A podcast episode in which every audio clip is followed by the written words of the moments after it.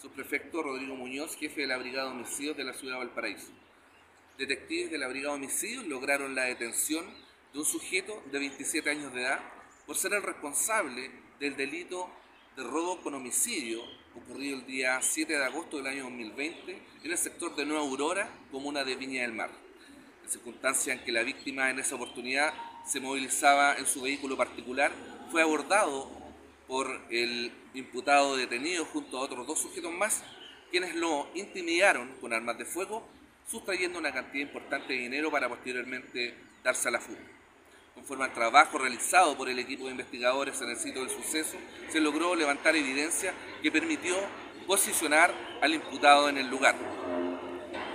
Asimismo, en conjunto con el Ministerio Público se logró obtener una orden de entrada de registro para un domicilio ubicado en la comuna de Valparaíso,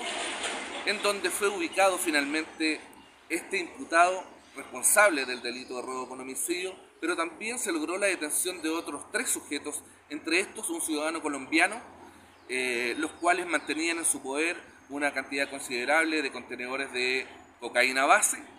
y eh, elementos que se utilizan para cometer el delito de robo con, intimidación, como lo es pasamontañas, máscaras, eh, también elementos de comunicaciones internas, entre otras especies que son comúnmente utilizadas para llevar a cabo este tipo de delitos.